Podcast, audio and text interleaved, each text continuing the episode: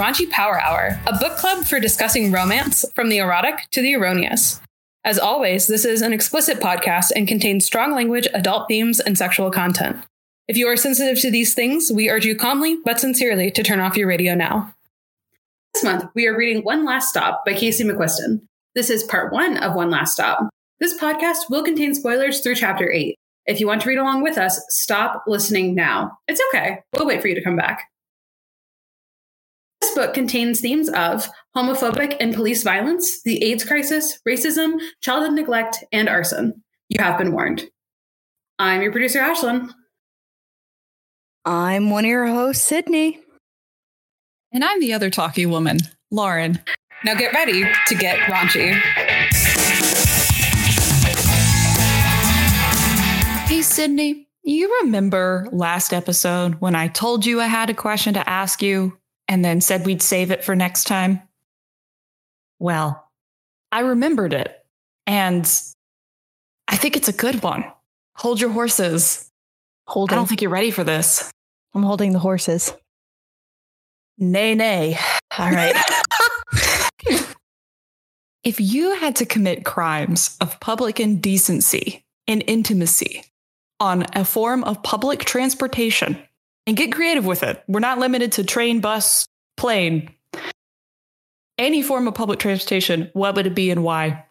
And bonus question, what would you be doing? you know, Lauren, I've never thought of this before. so I'm a little stumped. Let me think.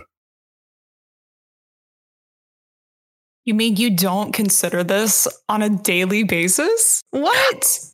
I don't ponder thinking about what form of public transportation I would like to get um, down with it on. But if I had to choose, hmm, you kind of took most of. Oh, maybe I would do a like a trolley, like one of those trolleys that are on rails. like a public city trolley tour for tourists. well, you said it had to be public transport transportation. A valid, you know that trolley. You know no, no, no, no. I take it back. Helicopter. Is I question: Are you the pilot or is someone else the pilot? Someone else is the pilot. Are you hooking up with the pilot or is it you and a third party? Nah, me and a third party, and pilot is just doing it because, yeah, they just like to fly helicopters. They're not even interested in the sex. They're like, I just want to. I've never seen other people get to cloud nine this way, so I'm intrigued, and they've paid me enough money. Hey. So. hey,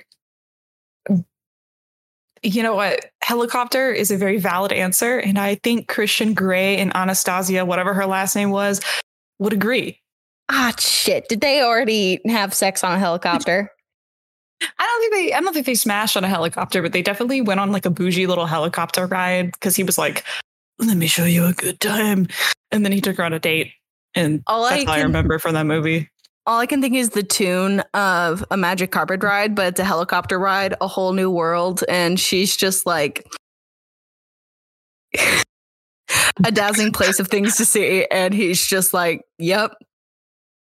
But I'm looking at you, baby, because I'm not the street urchin. You are. and in the background, instead of like beautiful symphony music, it's just the chopper going like, it's just helicopter noises. I love it. Oh, well, to give my own answer to this, I don't know if this is really considered public transportation, maybe once a yonder time ago. But I've been watching Good Charlotte, not Good Charlotte. Oh my God, Queen Charlotte. Sorry, Queen Charlotte recently. And, you know, I'm getting into the Bridgerton universe. And I think, you know, the first thing that comes to mind is I love a good horseback riding lesson. And hear me out. Hear me. That what you think? In lieu of riding the horses, because that's animal cruelty, we'll just hang out in the stables for a little bit and then we'll catch our horse Or and ride away into the sunset. what about in the carriage?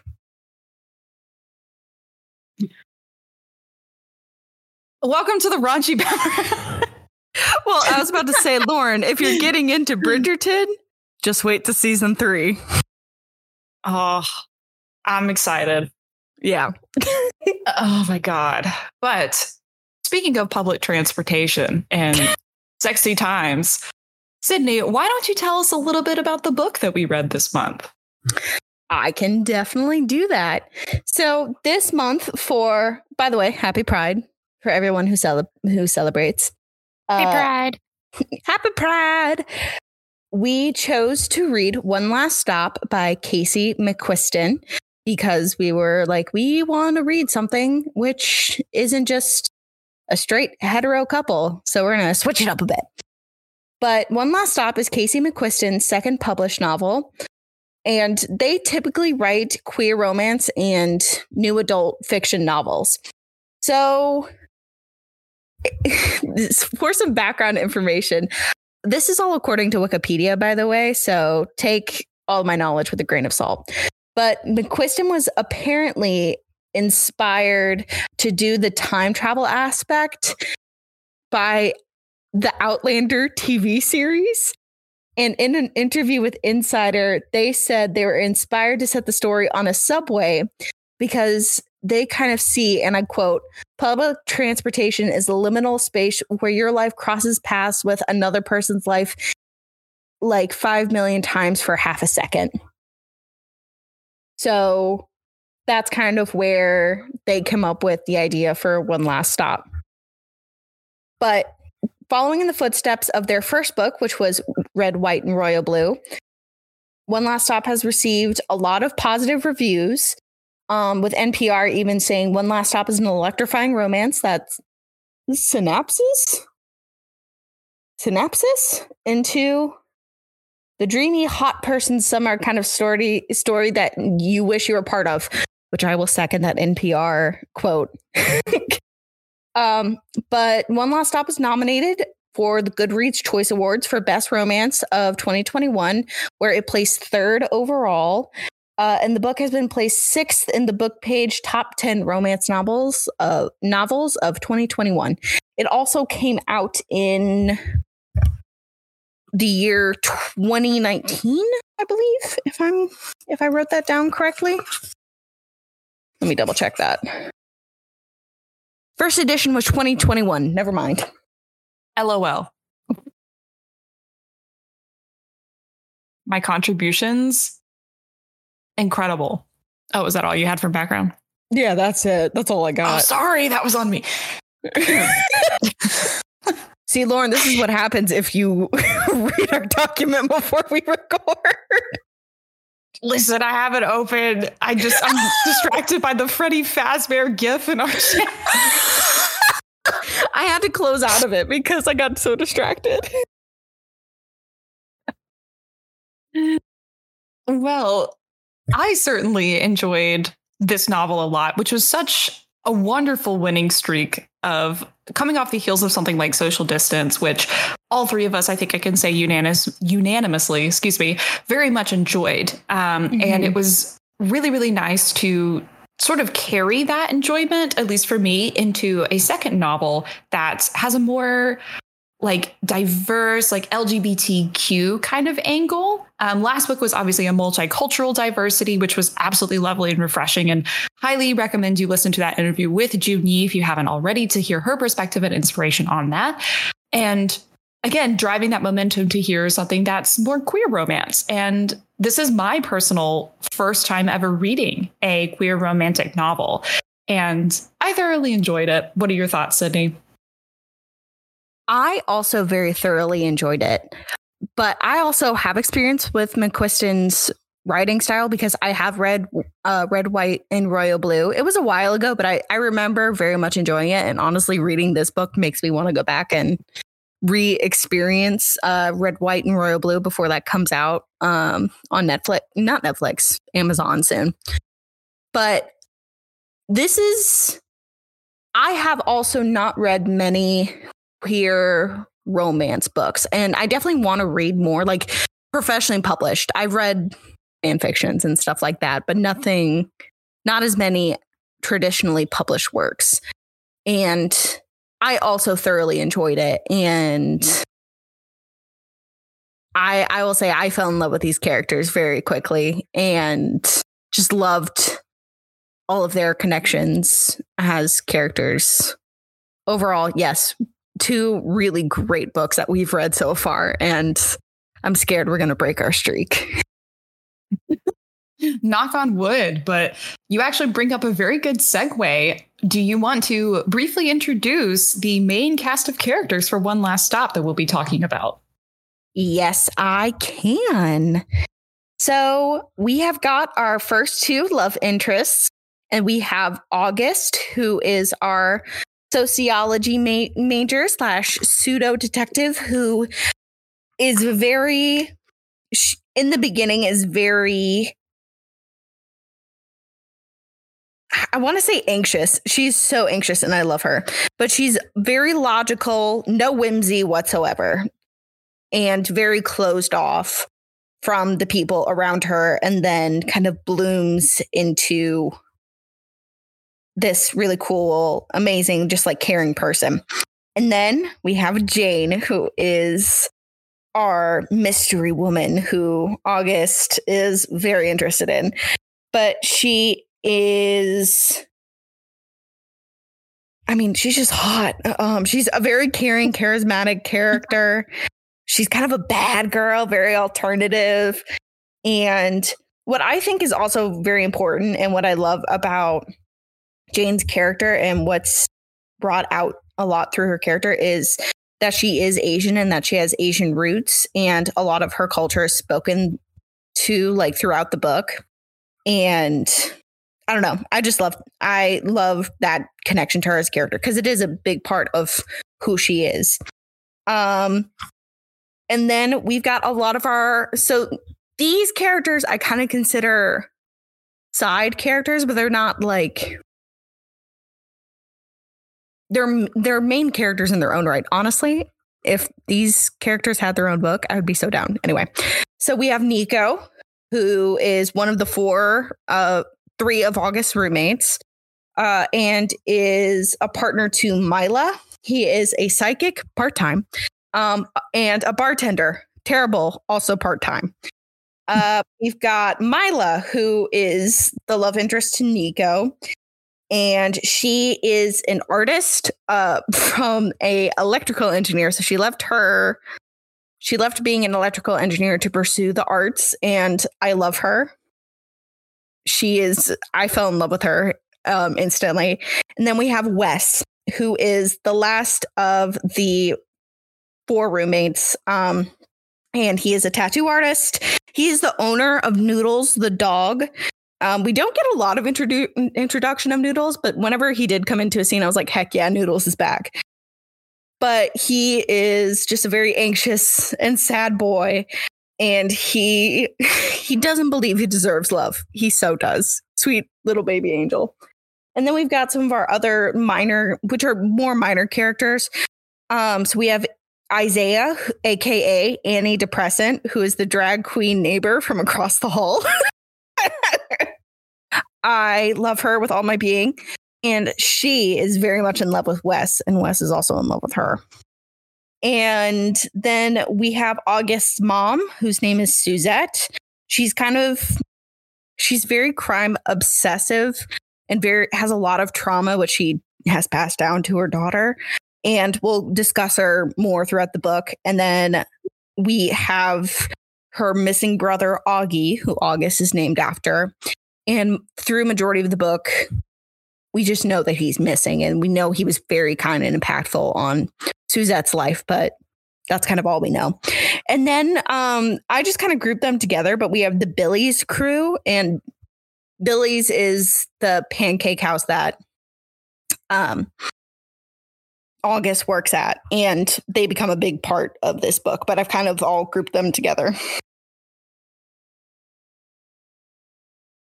Awesome. Thank you for that crash course in our character list. And I think that is a brilliant segue into finally unfolding the interesting and surprisingly convoluted plot of One Last Stop.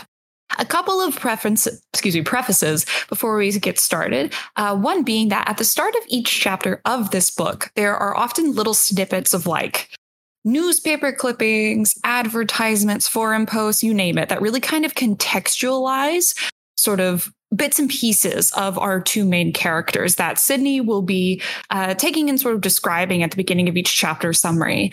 Uh, the second thing to preface is that as I mentioned, this book is surprisingly convoluted. I, going into this, did not expect a lot of the plot elements that did occur. And so, if I'm probably going to be describing more of the broad stroke elements of what happened chapter per chapter, in part because there is a lot to cover and we would be here all day if we did, but also because I highly encourage readers to go seek this book out if they haven't already. McQuiston is a very talented author and clearly does a really good job of weaving romance with a really interesting and momentous kind of plot uh, that I think is definitely worth the read. So I'll try to spare the details where I can. But without further ado, Sydney, let's kick us off with chapter one. All right. So our description at the beginning of chapter one, it literally reads taped to a trash can inside the Popeyes Louisiana kitchen at the corner of Parkside and Flatbush Avenue. but it's basically seeking single roommate. So this is uh yep, seeking single roommate, sixth floor, 700 a month, must be queer and trans friendly. Uh must not be afraid of fire or dogs. No Libras. We already have one called Nico. and that is the cold open to chapter 1. We zoom out from this advertisement to meet August Landry, our main character, who I have so lovingly and probably inaccurately described as, quote, being 23, Virgo, in parentheses, but not quite sure at the start, introvert, big fan of Popeyes, from New Orleans, quirky inner monologue, ongoing cold case in the family, and self described as, quote, a sad virgin. So that is August. August checks out this advertisement and is immediately going to tour this cheap, artsy Brooklyn loft style apartment um, that was posted for rent by, well, at the time when we were first introduced to him, quote, a pretentious hipster self proclaimed psychic guy named Nico, who is also described as a Danny Zuko lookalike, I like to throw in, who requests to, quote, immediately get her vibe through a sense of touch. It's kind of a weird, almost electric moment between Nico and August because when he touches her hand, there's sort of like this shadowy, dawning look that goes over his face where he doesn't quite want to say what he feels, but both of them kind of in that moment know that this is going to be an interesting connection. But we'll call back to that later. Then we're introduced to the two other residents of this bungalow Mila, who is Nico's partner, who is, I believe, kind of organizing a set of creepy bones when we were first introduced to her. Um, as Sydney mentioned, yeah. she's sort of like a makeshift artist. Um, and my association with her right off the bat was quote creepy bone girl. That image definitely changed. Um, and then Wes, who we already mentioned, is a tattoo artist, uh, sort of more of an introvert, like I'd argue a little more of like an anxious type personality between Nico and Mila. Uh, who also comes in tow with Noodle the Poodle, who now, throwback to our social distance review, Noodle the Poodle in hindsight reminds me a lot of Gabe's bike in the sense that it was a really big draw in at the beginning of the book and then just seemingly disappeared for the rest of the novel. Sorry for anyone that's excited to meet Noodle the Poodle. They're gone. I don't know what happened to them. Sydney, where do you think Noodle the Poodle went? I think Noodle the Poodle considering that Wes is a tattoo artist and probably works at night, I think Noodle the Poodle uh, probably hung out with Maya the most, or just like hung around the apartment, or did what a lot of I think characters in books kind of do when they're not mentioned for a while. They just kind of fade out of existence and then pop back into existence when they're relevant in the storyline. oh, oh, or maybe Noodle the Poodle got stuck in time and he was flickering in and out. See, that's a much nicer answer than I was going to give. I was going to say Noodle the Poodle got locked in the elevator between Popeyes and the residence building and was never heard from again. What if Noodle the Poodle is is the Popeyes? Does that make oh, sense? shit. no. Oh shit. Honestly, I want to believe Noodles the poodle went to live with Isaiah because he was just like you. You and Wes need to get together. I like that. If I owned a Tumblr blog, I'd say that's headcanon. Yep. Yep. I love that. Well, Noodle the Poodle shall, shall forever be memorialized in Isaiah's apartment, but for all intents and purposes, kind of irrelevant. I'm sorry, Poochie Pal. From there, uh, August decides to take the apartment, and we are then introduced to her mom, Suzette Landry, through a FaceTime call where she is showing off this apartment to her mother. We also learn that her mother is a single mother that is working with the New Orleans PD to uncover some sort of cold case murder in the family. There's been little progress thus far and a very frustrating PI that she's been working with, and Suzette is getting incredibly annoyed. We Mhm. transition to the next scene where August basically is moving in uh, to this bungalow with very few belongings, which earns kind of weird looks from Mila and the dog Noodle, who apparently, quote, shoves his tongue down her throat, the most important role that Noodle plays. Um, yeah. Anyway, so the roommates immediately invite her out for pancakes at a place down the street called Billy's, um, which I Uh, basically. Lauren. You're Mhm. the full name. It's Pancake Billy's House of Pancakes. Oh my, my apologies. You got to say the full name. Pancake Billy's House of Pancakes. Pancake Billy's House of Pancakes. So P PB hop. PB hop. Yeah, Noted. close enough. That's actually funny that you bring that up because in my notes for this chapter, I wrote, quote, roommates invite her out for pancakes at what I would assume is, quote, the North's version of a mom and pop waffle house or IHOP. That's not a terrible. I was imagining a Waffle House setup, so Oh, 100%. just set in New York. I mean, in the novel, it was described as the uh, sort of like cafe from Seinfeld. And for those of you who don't know, uh, I my family's actually such a huge fan of Seinfeld. This was like the show that I was raised on. That my middle name is actually Elaine, named after Elaine Benes. So that was the picture I rolled with. for the rest of the What? novel. Lauren, didn't know I that? didn't know. Host reveal hashtag. I don't. I don't the know what more I was you going with know. that. The more you know. Indeed. So we're at the Seinfeld Cafe, and it's very obvious that Mila and Nico very much are warming up to August almost immediately, but she seems very reluctant and hesitant to make friends with them, just kind of her past of like moving around a bit, not really deciding kind of like who she is and what she wants. And she's, we kind of gather afraid to let people in. But, you know, she opens her doors anyway, assuming, well, I've got to live with these people. Might as well be friendly. At this uh, luncheon, she basically explains that she came to New York to switch schools for a third time. And Nico surmises that this is because the past two schools, quote, weren't challenging enough for her. At first, August agrees, but we sort of later uncovered that that's maybe not necessarily the case. Now, for some godforsaken reason in a blur of audiobook that I don't quite remember, Mila volunteers August as a potential new hire for Pancake Billy's House of Pancakes. And one of the employees named Winfield directs her to a quote severe looking woman at the counter named Lucy, um, who says, quote, you know, well, I'm fine with it, but you'll have to go through Lucy first. Reluctantly, August agrees to fill out the application and is working a shift at Billy's pretty much that same week.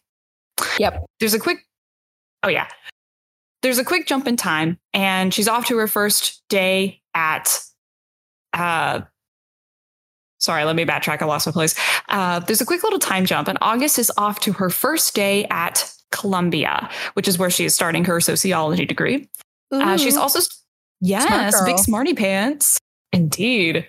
She started work at the diner and quote kind of hates it, but she's hyper independent and can save crying for a different time. Relatable. um, but by God, will she get on that subway line in time, despite the fact that she reeks of pancakes and she's really late and oh my God, I'm sweating and I don't want to go to this job. And she slips on some ice on the sidewalk and ends up spilling coffee all over the front of her shirt, which is a wonderful start for her first day. Now, Sydney, Has this ever happened to you? Probably too many times to count, honestly. I'm clumsy and late a lot. I'm trying to be better. That's okay. You know what? Everybody makes mistakes and everybody has those days. What if they're every other day? I guess you just have a lot of days. Yep. Oh man, have you ever like spilled something on yourself before an important event or like had to do a quick wardrobe change of any kind? I have had to do that before. I'm trying to think of what was a time when I had to do that recently. I don't think I've had to do it like super recently, but I have had to like switch out of something real quick and get into something else. Mm. See, for me, I don't really spill stuff on me as much as I'm just a profuse sweater. Um, I'm a very Mhm. sweaty gal, and not even in like the quirky social media, like "Tee, I'm sweaty. Like, no. Um, I didn't know if I'm nervous, working is sweating. oh, listen, listen, it's everywhere. People be like, I'm a sweaty girl, but and I'm like, you don't know sweat until you have put deodorant under your arms, and then the second you get stressed or nervous about something, you've sweated it off in 30 minutes, and then you smell like a barn. You don't know sweaty. I I didn't know there was a trend of quirky girls who was sweating. Maybe I'm just on sweat girl TikTok. Maybe you are, because I've never heard of this. I hate to tell you. I've exposed a lot about myself on this podcast, and I'm so sorry for everyone that knows me. Thank you. I appreciate the apology. You're so welcome. And you want to know who else was probably embarrassed to be known by the outer world? August. August is hella embarrassed. She is like, Great, I'm going to start my first day at school with coffee all over my shirt. I'm running late for this train. How much worse can this day get? She gets on the Q train bound for Columbia and is, quote, crying into her coffee tits. Yep. When all, it's the best quote in the book. I'm sorry, have to say it Yep. When all of a sudden she sees, quote, a pair of long legs standing before her. A tall, dark, handsome butch woman stands before her and says the most romantic line you've ever heard. Yikes. Basically, See- they have a brief exchange. Oh, do what? I will say, I will argue. I thought you were going to say this line, which is, she can't believe a tall butch subway angel saw her crying into her coffee tits. See, if I had a paper copy of this book, I definitely would have. I was listening to this shit on 2x speed on an audiobook and my fingers were flying. I was like, ah, coffee tits. You're like, got it, go. Go, go, go. That is such a good quote, though. But yes, this woman is staring at her coffee tits and says, yikes. And they have a basically a brief little exchange where this woman is kind of like poking fun at her uh, for, you know, like looking this way, but like is saying it's all right.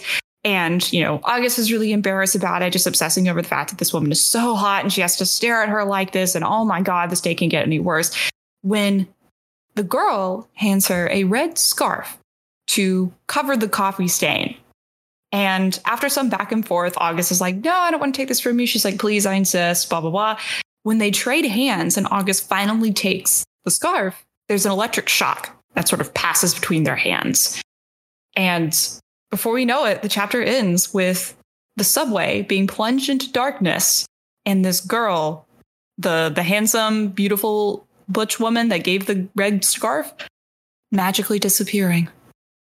And that is the end of chapter one. Sydney, how did you feel about this opening? What are we what are our thoughts about our main characters?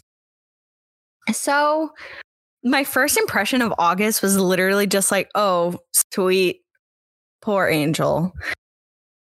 You've been through something, haven't you? Just because you could tell like how closed off she was. And I was really interested to see how she would react and create relationships with people who warmed up to her very quickly. So, especially with Mila and Nico, I kind of knew from the beginning I would like them.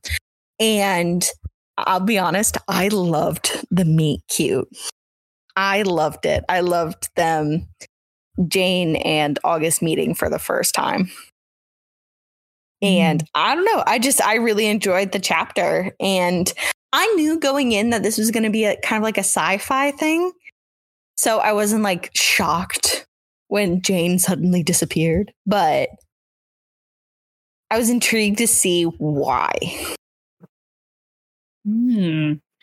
See, on the note of like you knowing this was going to be a sci-fi type novel, I believe Ash and you as well. I believe both of us kind of went in relatively blind to this. I I mean certainly for me I was not expecting any kind of like magical realism or sci-fi element to this book. And so when Jane like flat out disappeared, I went from being like, oh, okay, you know, this will probably be like a, a cute, kitschy kind of romance to being like, excuse me, what the actual fuck?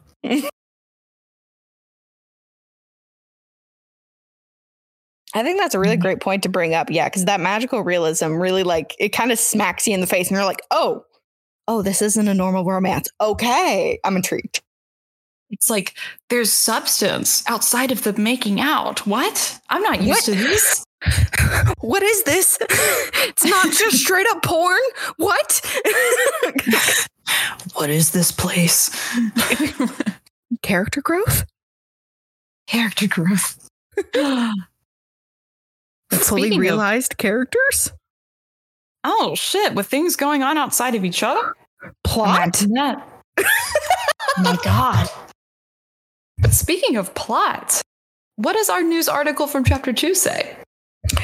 So, from chapter two, we have an opening from, I wrote down newspaper. I assume it's probably an online article, but it's a headline about talking about the Q, the Q line, which is the line August takes running late due to sudden electrical malfunctions. Oh. And in the bottom, we have a caption that talks about Jane being featured within the photo. Thank you very much. You're welcome. I kind of sounded like Elvis, and I'm sorry. hey, hey, hey. Absolutely not. I veto that. Oh my god. Yeah, so obviously some shit's going on going down with this subway girl. But to be determined because right now we're back at Billy's. August is having a absolute dumpster fire rough time at work. She states that she's never had any kind of serving experiences prior to this. And the regulars that go to Billy's very often are expecting kind of that usual level of service of like, hey, you know, can I get my usual? And her being new, she doesn't know the usual, obviously. And there's just a lot of stress piling on top of her, compounded by Lucy, who, while initially is kind of severe and critical of August's performance, we do kind of see for the first time in chapter two that Lucy sort of has a very caring undertone uh, that belies that harsh exterior. She's kind of giving off like mothering energy, and that she really insists that August eats and takes breaks as needed. And usually she'll correct her mistakes, of course, and it's kind of a harsh criticism, but it's not really without much complaint. She's not griping about having to fix August's mistakes. And really acknowledges that learning curve there. And so this was the part where I started to sort of raise my eyebrows and I was like, is Lucy going to be an important character? What were your thoughts, mm-hmm. Sydney? I'll be honest, I did not. I did not think she would be an important character. And it wasn't until later that I actually started writing their names down. But I'm kind of glad that there's this inclusion of a work family as well, and kind of how they took August under their wings in a way. Mm. Very true. I think I think for me, because I do have that background with Seinfeld, and they're obviously drawing very clear connections. For me, it felt almost like sitcom of like almost mm-hmm. like Friends. I've never seen Friends, full disclosure, but I imagine this is what Friends like kind of a similar vibe to it. I don't know. I was like, okay, Lucy, hey, mother. I would say more Mila, Wes, Niko, and August are more friends like the actual like Friends sitcom. And I, um, having not seen Seinfeld, I think the Billy's crew maybe more leans towards that. Or um the Cheers group. there we go. We found common ground. I've also seen Cheers. there we go. We found it. Amazing. Uh well, during August break, leaving the Cheers bar, but she she basically spots uh Niko's bar that he works at, but sort of like kind of runs a psychic shop at the same time, kind of like side hustle concurrently using the space. Very interesting IMO. But this makes her think back to her childhood growing up in New Orleans with her mom and how following this like mysterious cold case murder in the family that we still don't really know much about, just sort of recalling the times when her mother would drag her around to see different psychics in the area, asking about this missing relative. And oftentimes they were told that this relative was dead, and ultimately they just stopped seeing psychics. It's discouraging, denial, question mark. We don't really know. And we're left with mm-hmm. a lot of questions. Yeah. It's interesting because at this point, I actually wrote down um, August reflects why she only believes in like hard facts, talking about um, the psychics. And I put in parentheses, maybe a parent passed and they and her mom can't get past her grief or the trauma of it. Hmm. Yeah. Yeah. No, it definitely read as denial to me of like, yes, you're seeking help, but you're not really liking the answers unless they fit within your desired reality. Yeah. And grief is absolutely something very difficult to deal with. I do not blame them in the slightest. Um, but it definitely was interesting. It, it, offered a lot of unique characterization for sure. Mm-hmm, 100%. So on August's way home from her shift, she basically gets locked out from the bungalow and jiggles the lock with a knife, typical New York fashion, I assume, uh, and meets Wes, who for the first time, or sorry, she meets Wes for the first time. We she's been introduced to him verbally, but this is her first like meet cute, I guess. I don't know, but we learned basically Wes is Wes is not the most verbose, to put it that way. He has been fixing the creaky hinges on August's door, like without saying anything to her about it. She just comes home and he's there and he's like, You broke in with a knife? And she's like, Yeah. And he's like, Okay, I fixed your hinges by. And then disappears into his cave, which I wish I had a roommate like that. That's the silence I crave.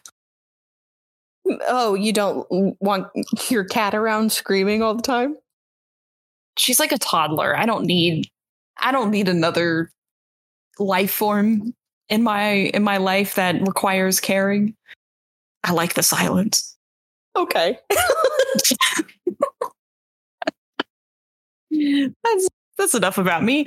Um so uh shortly after Mila, August, and Noodle the Poodle, and I believe his last appearance ever, uh, walked to the park uh, Mila reveals that she went to Columbia for electrical engineering, but doesn't really like the career life of an engineer. And that's ultimately what drove her towards pursuing art. After this like conversation, August then boards the Q train again and sees, quote, Subway Girl. And she calls her Coffee Girl. It's a really cute exchange. We don't know their I name. I love it. I love it. It's so good. And the audiobook that the reader for that book, I wish I knew her name, but the the reader for that book has such a good voice. And there's a distinct tone that she would use and was always coffee girl. Like it was so good. But at this point we're kind of starting to learn a little bit more about Subway Girl. Uh, she reveals that she used to wait tables at Pancake Billy's and invented this sandwich called the Su's Sandwich Special. And Subway Girl also emphasizes that Billy's is, quote, a magic place. They exchange names, and we finally learn that Subway Girl is named Jane Su. Now, despite her fondness for Pancake Billy's, she doesn't really visit anymore. But over the next month or so, August will make a point to start boarding the Q train on her route to and from Columbia for the sole purpose of seeing Jane the Subway Girl. And that's kind of where chapter two ends. What are your thoughts about chapter two and Miss Jane Su? I fell in love with Jane from the moment I started reading about her. Uh, actually, one of the questions I have later, I will bring up. Um, but I, I mean, I really loved. I really liked the the it's this book. I would argue is more of a slow burn, kind of like it's me. It's between medium and slow pace because you really get a sense of time of these characters are learning each other's personalities and getting to know each other. Like it's not a whirlwind quick romance, which I really enjoy. Mm-hmm. And yeah, I mean, I I was at this point I was I was fully hooked. Chapter t- chapter 2 got me in. I was like, "Oh, I'm intrigued. Got to keep going." What about mm. you? I so I was definitely enjoying the book. I, I want to preface this so far. I wasn't quite sold on them so far as mm-hmm. like prospective love interest. Not that I was against it, but I was still kind of like, this is an interesting pair. This feels very opposites attract to me, but not in the way of like compliments per se, at this point in time, at least. More Jane seems very different than what I would expect August's type to be, uh, especially because I wrote in my notes that Jane is, quote, 24, a charming extrovert, unironically sports retro headphones and cassettes, dresses kind of like Pony Boy from The Outsiders with a leather jacket. Um, sort of, to me, in my opinion, it was like a very stark contrast to August. And I was like, this could be cute, but I need to see more. I want, I want to know more. Opposites attract, man. Listen, I used to tell myself that all the time in high school. Any of you ex boyfriends listening, don't. Oh, oh no. There's many of them. I I used to say that all the time. I'd be like, Lauren, it's okay. I know you're just completely different like night and day, but it'll work out. Oh God. It never does. Well, I'm glad it works out for August and Jane. Spoilers? What do you mean? This is a tragic romance. What? What are you talking about? they both die in the end. What do you mean? Oh, oh, wait. Is that a book we should read? I've heard that's a book. Ashlyn, write that down. Write that down. write that down. Write that down. so we are rolling right into chapter three, just like the Q train. Uh, what is our introduction for chapter three, Sydney? Uh, we have a bad Yelp review for the. I wrote MTA. Let me double check what MTA means. Uh, chapter three, chapter three. Oh, there it is. Yes, we have a bad Yelp review for. Oh, just as MTA lost and found. Okay, whatever that means. But basically, the person who's writing the review cannot find their lost items. Like it's literally a one star. And I put in uh in here origin of scarf question mark. But I also noted I noted the timestamps on all this too, by the way. So in chapter one, it was 2019. In chapter two, it was also 2019. And then in chapter t- three, this web article is dated in 2012. I have a question for you following that. Have you ever written a bad Yelp review? Just curious. I have not personally. I've been tempted. Mm. But the reason I have not is because I just don't care enough to write a bad review or a good one. Like, and that's kind of how I view Yelp reviews. Like, you either have the best experience of your life or it's the worst and you have to complain about it to the internet because you're so mad. My little research heart is burning for you right now. That is that is actually like such a real phenomenon. I'm going to geek out listeners for like 0.5 seconds if you'll humor me. um, if you're ever approached to complete surveys for any kind of research study or like they ask you to like fill out a review or a survey for like a service you received in like the restaurant industry, for example, most often the responses that folks will get back on the researcher in are either very positive or very negative. And it's because of that emotional response and that memorability of the experience that drives people to even participate in reviews uh, in the first place. And so if you had like an average experience, you're most likely not going to document it.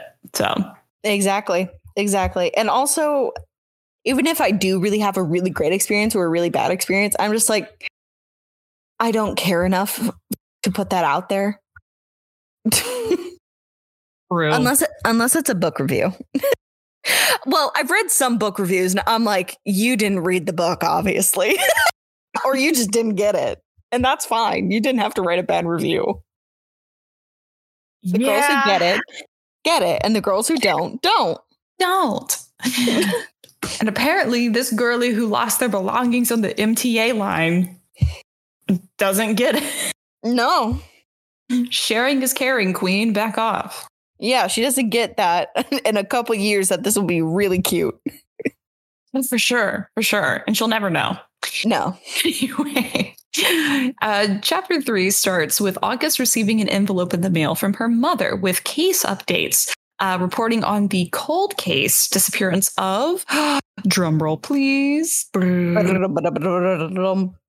Thank you. Oh, sorry, that was a helicopter going by again.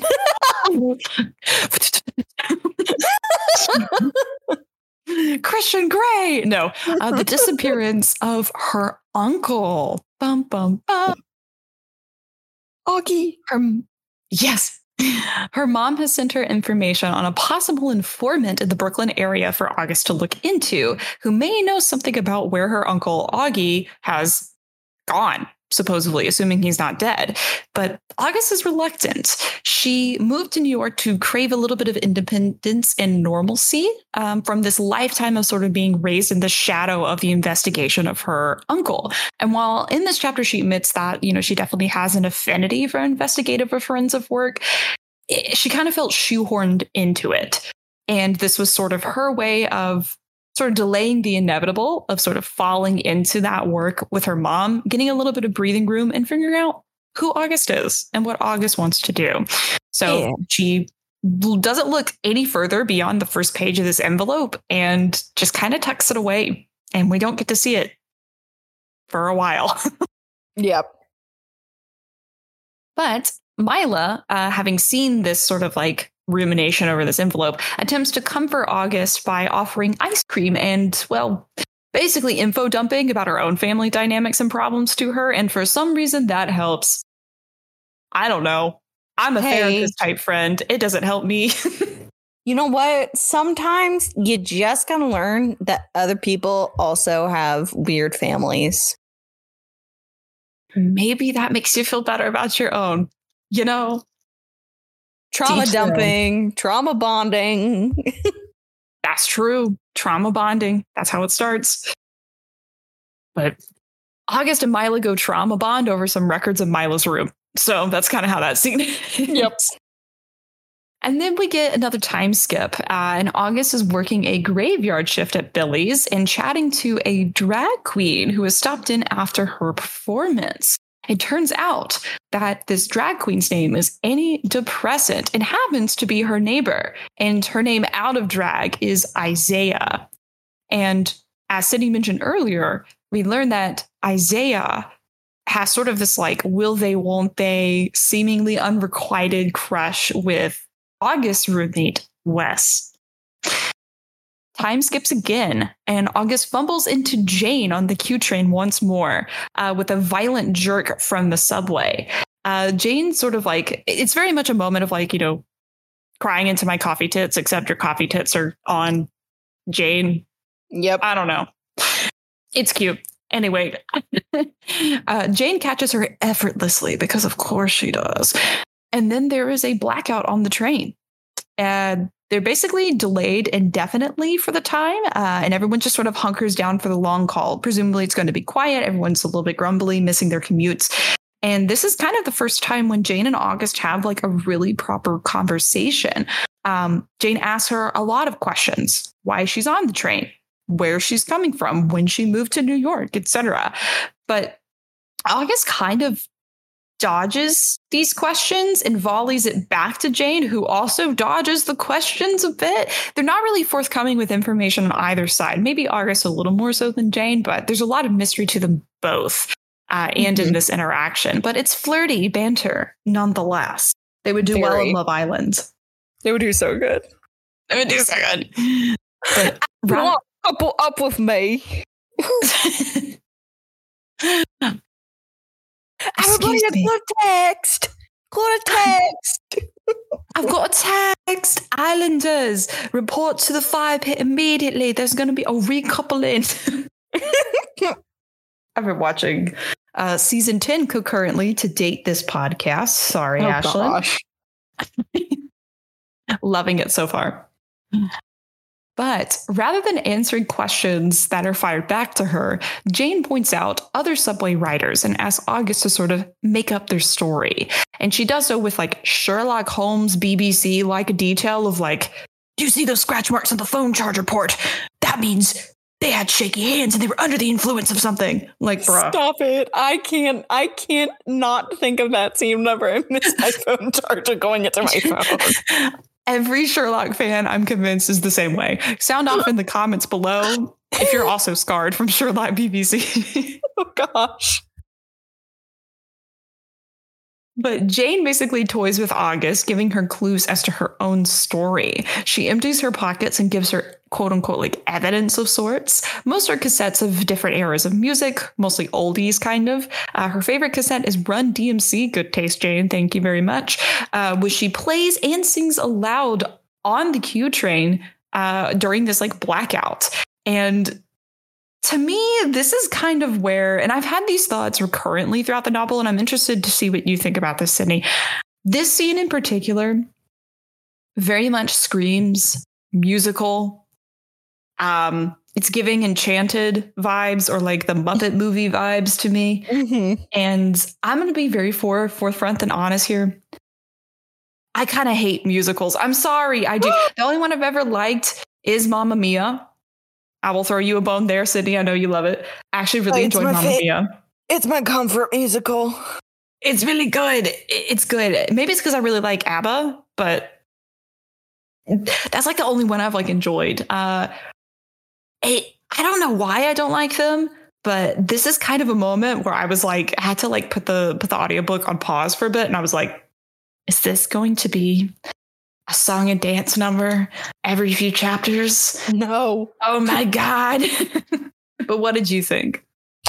So I get where where you're coming from with that because there's a lot of references to music and using that as a form of kind of like a love language or a secret thing between Jane and August. Um, so I didn't read it that way, but that's only because I have read McQuiston's other book, which is Red, White, and Royal Blue. And famously, in that book, many fans will know, listeners, if you listen to this book, you will remember or read this book, you'll know what I'm talking about. But in the book, the two main characters, when they're exchanging emails to each other, they quote historical figures and use that as like another form of like poetry and kind of love language sent to each other. And it is very cute. It's very pr- pretentious, but it's the Prince of England and the first son. So, of course, they're going to know that. So I kind of read it as like, oh, it's this motif again. And I really enjoyed that the first time. So I'm enjoying it the second time. You know, I actually I really really appreciate that because that is very important context for me to have as someone that's never read anything by McQuiston.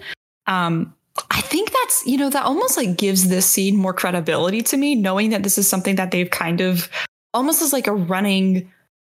I don't want to say running gag, but like running detail or like continuity between their novels. I'm interested to see what this upcoming book that they're writing, supposedly, um, if something like that is also featured in there. That's really cool. I really hope so because honestly, these the two sections in in red, white, and royal blue, it is very obvious what they're quoting because they literally list the person. So I picked up on it pretty quickly because I was like, even though she's not directly saying like this is a quote about love by from this song, um, I like picked up on that very quickly and I was like, oh, okay, it's this again. And I really enjoy the continuation of that motif because I don't know, I think it's cute. Um I think it's really cute Yeah. when you send someone you love or someone you're thinking of just a song, be like, hey, I'm thinking of you.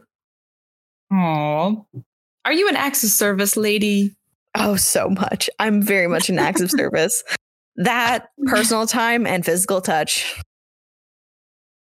I love that. I will bear that in mind for when I romance you one of these days. Anyway, Oh. um, hmm, that's for off the air, though. You know, well, of course. we can't let them see. Romance me with your memes. I can't see Ashlyn's face this recording session, but I know she's absolutely gagging.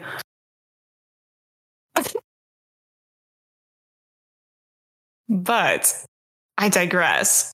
Basically, a dance party ensues on the subway, which for me, I think the the unbelievability factor was kind of like in New York. I feel like music and, and dance and performances on subways happen all the time.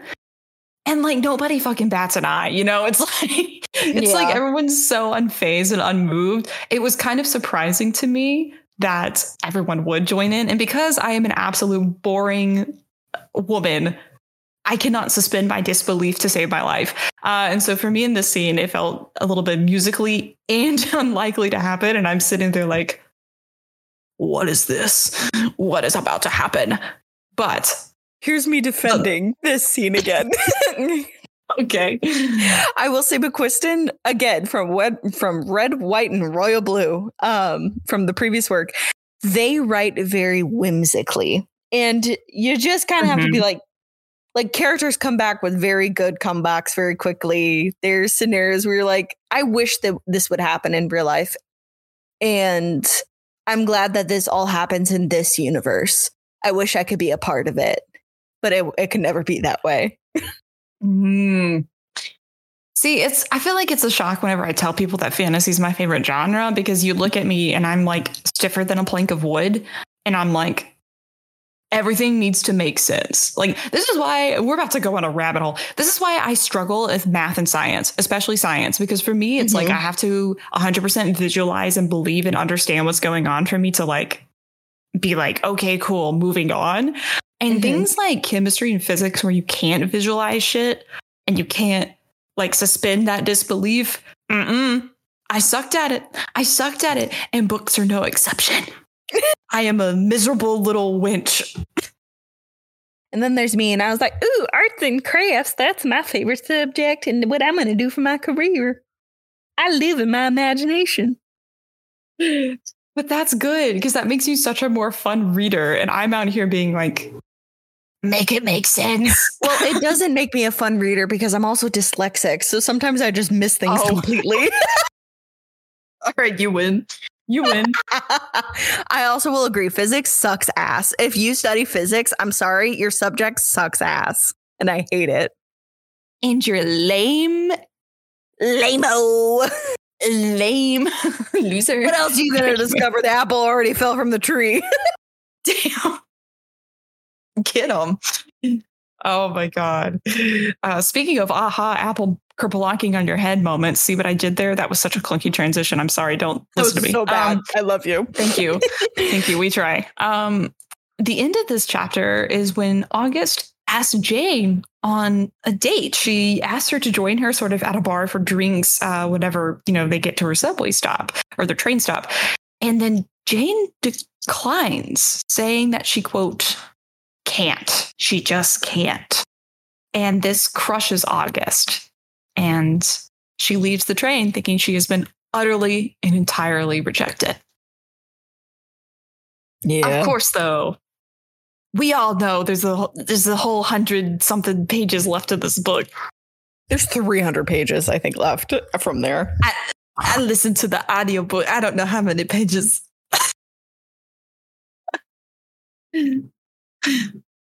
but that brings us to chapter four.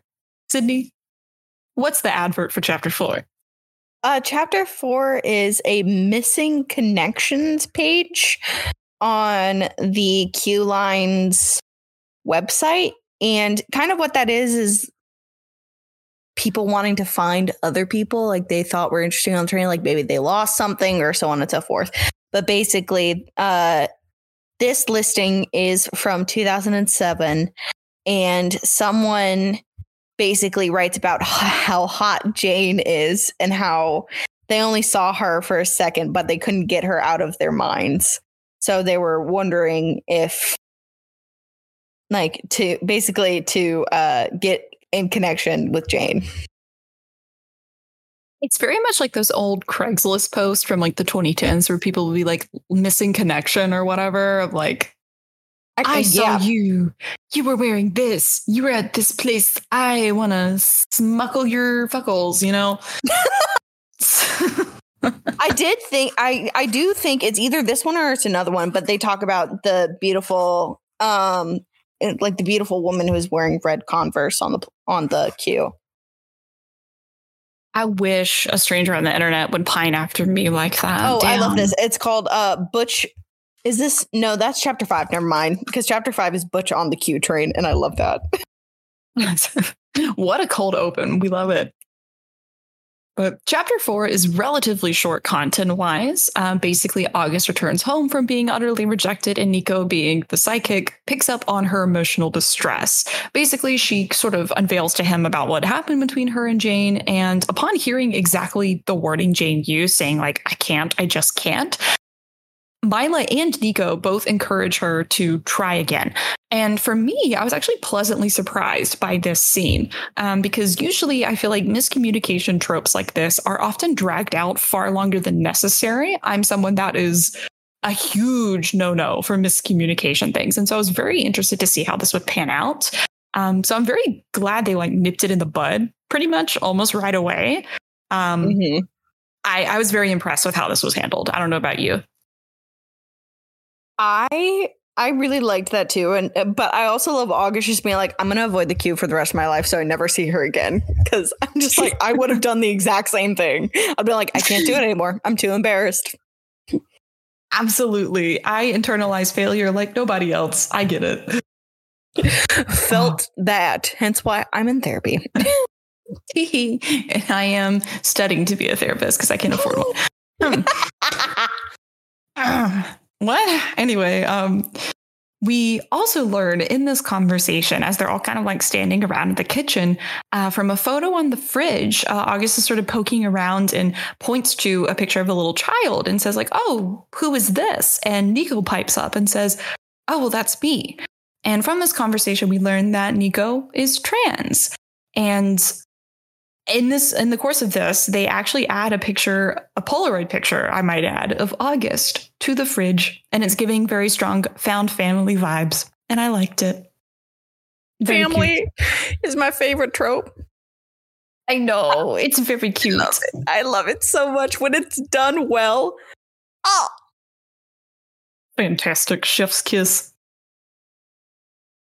But speaking of photos, later that week, August spots a photo from 1976 on the wall of Pancake Billy's. And this photo is sort of this like black and white grayscale photo of the restaurant's grand opening back in the 70s. And in this photo is Jane Su looking the exact same as she does on the Q train. Dun, dun, dun. Yes, we have a mystery on our hands. Is she a but ghost? Is she a vampire? She, she uh is this as if you can outrun me. This is, is the she, skin of a killer. is she what all doctors fear? And you have to check out the link in the bio, the bio to find out why they hate her. I, I didn't know where you were going with that for a second. That is the funniest shit. That's incredible. Oh God, doctors fear her. doctors hate her. Find out why. oh, speaking of finding out why, how does chapter five start? Oh, actually, wait. Before we move on to chapter five, I want to point out that uh, they changed their group text, and we also did it because they were talking about how they all need to eat other things that like fruit and how they changed their group text to scurvy, flirting, and thriving, and how we also added that to our group text. oh, good catch. I must have missed that part in this chapter. Maybe I got distracted. I low key, I'm not gonna lie, for the past few weeks, I have been wondering why our group chat is named Scurvy, Flirting, whatever, and thriving. And thriving, thank you. Yep, that's why.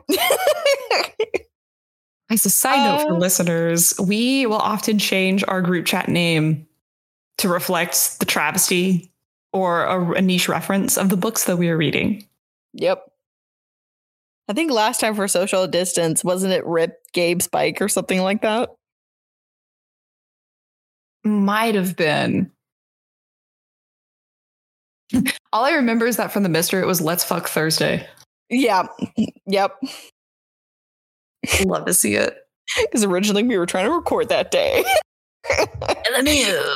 Uh, so, chapter five, we have a classified ad uh, basically for Jane because someone wants to be her sugar dad, her sugar mommy. and um this one, though, is dated. So, this is in the newspaper because this is dated in 1983. The fact that sugar mamas were like an open and available public thing in the 80s, I'm jealous. It was a personal ad, so it's not like you're saying, like, I'm a lady. Oh, wait, no. Yeah, it does say, because it says this wealthy older businesswoman can provide you a life of sensuality and luxury. When is it my turn? I was like, damn, Jane. James pulling Share the wealth. Yeah, save some for the rest of us. Damn. Ah. Anyway, basically at the start of chapter five, August is in full blown like detective mode, and she seeks out Niko at his bar and shows him this photo from 1976 of Jane. And I quote, I don't even remember the context of this line anymore, but I loved it so much that I wrote it down. Quote, Bella Swan, eat your little horny Mormon heart out. Dude, because I was like, I wonder how Lauren's going to feel about this. I stopped the audiobook and I said, write that down, write that down, write that down. I want a tattoo so bad. Bella Swan, eat your Mormon heart out. I love it. Khaki skirt and all. Yep. But basically, Niko guesses that Jane is sort of like this apparition or a ghost, but potentially one that doesn't even know that she's dead. Kind of like a, a spirit with like unresolved, you know, feelings or business following their death. And he wants to meet Jane to get a better sense of what's going on with her. But for now, before they can arrange that, they pulled the little gang together to do a seance with the homies, because that's what I also like to do. Let's do a seance. whoop whoop. Uh, I believe they wait a couple of days for like a full moon type of witchy shit. Uh, at which point, uh, they return back to Niko's bar to sort of like break it in her after hours to set up the seance. And Isaiah, their neighbor, catches them in the process of breaking in. And instead of being a responsible adult, um, literally offers to join them.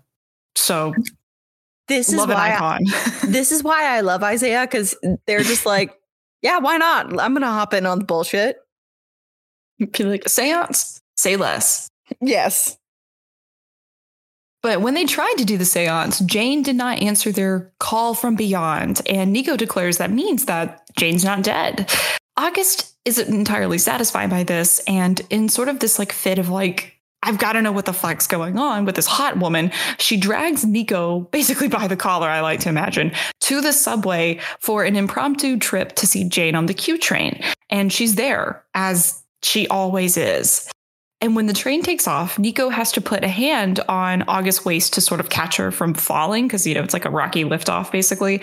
Um, and this sort of like draws the attention of Jane. And this is sort of the first point in the novel where we see very definitive signs of interest from Jane. It was a very sweet, like, oh, is there something going on between these two kind of moment? And this, I will say, was kind of the moment where I was starting to be like, okay, maybe I like these two. Maybe, yeah. maybe I'm kind of into it. I like yeah. a little jealousy as we have established. Yeah, we already knew that. I was like, oh, Lauren's gonna like this part. I loved it. I loved it. Especially because I find Niko so hot. Full disclosure. I've been I've been thirsting over Niko for so long. And it's largely in part because the audiobook reader puts on such a sexy voice for Niko. Mm-mm. Criminal. but uh, Niko catches her around the waist, and Jane sort of raises an eyebrow to it. And he basically then reveals that he has a girlfriend, obviously Myla. Uh, and August swears that she, quote, sees Jane's face relax. And I was like, girl, how do you not know that this woman's into you? I digress. But during their conversation, Niko gets the opportunity to shake Jane's hand. And they're both sort of immediately suspicious of each other. And after this interaction, Jane becomes a little bit shifty and sort of is dodging kind of the conversation with Niko. And so shortly after, you know, they say their goodbyes, and Niko and August exit the Q train in search of tacos because what better seance food than tacos? And August gets the idea to rush back on the returning line to Brooklyn on the Q train because it basically should be impossible for Jane to be on there. And guess what, listeners? Bum, bum, bum, bum. Jane is there. There's no physical way that she could have been on this line, and yet she's there. Mm. And even better, they're alone on this train. Alone? Utterly, irrevocably alone. Without without chaperones? A scandal.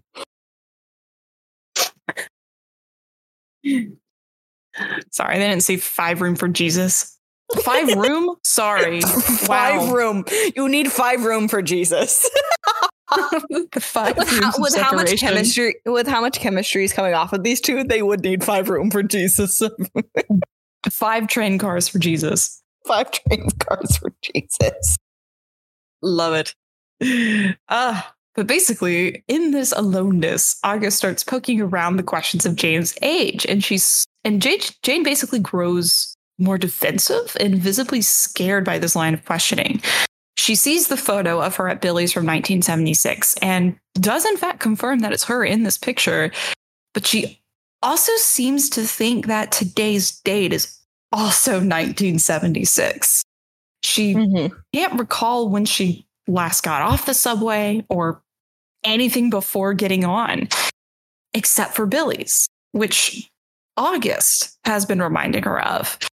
She doesn't even remember her own name. And we learned that the name Jane is just something she found embroidered on the inseam of this jacket that she's wearing.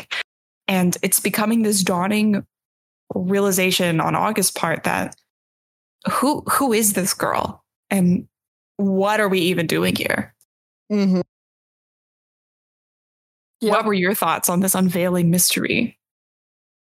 I Oh, it was so good. It was so good. The, honestly, I was really into it and I was like, yeah, yeah, yeah, time travel. I think that's what's going on. But then the reveal that Jane didn't even know her name and only knew it from the tag just got me so much more interested because I had a theory. Like, I was like, oh, well, what if, what if Jane just like is time traveling? Like, she's just a time traveler and she goes back from 1976 to now for some reason but the fact that there's memory loss and then all mm-hmm. of these mm-hmm. instances of her throughout time, I was like, ooh, okay. I'm more like, I got more and more intrigued.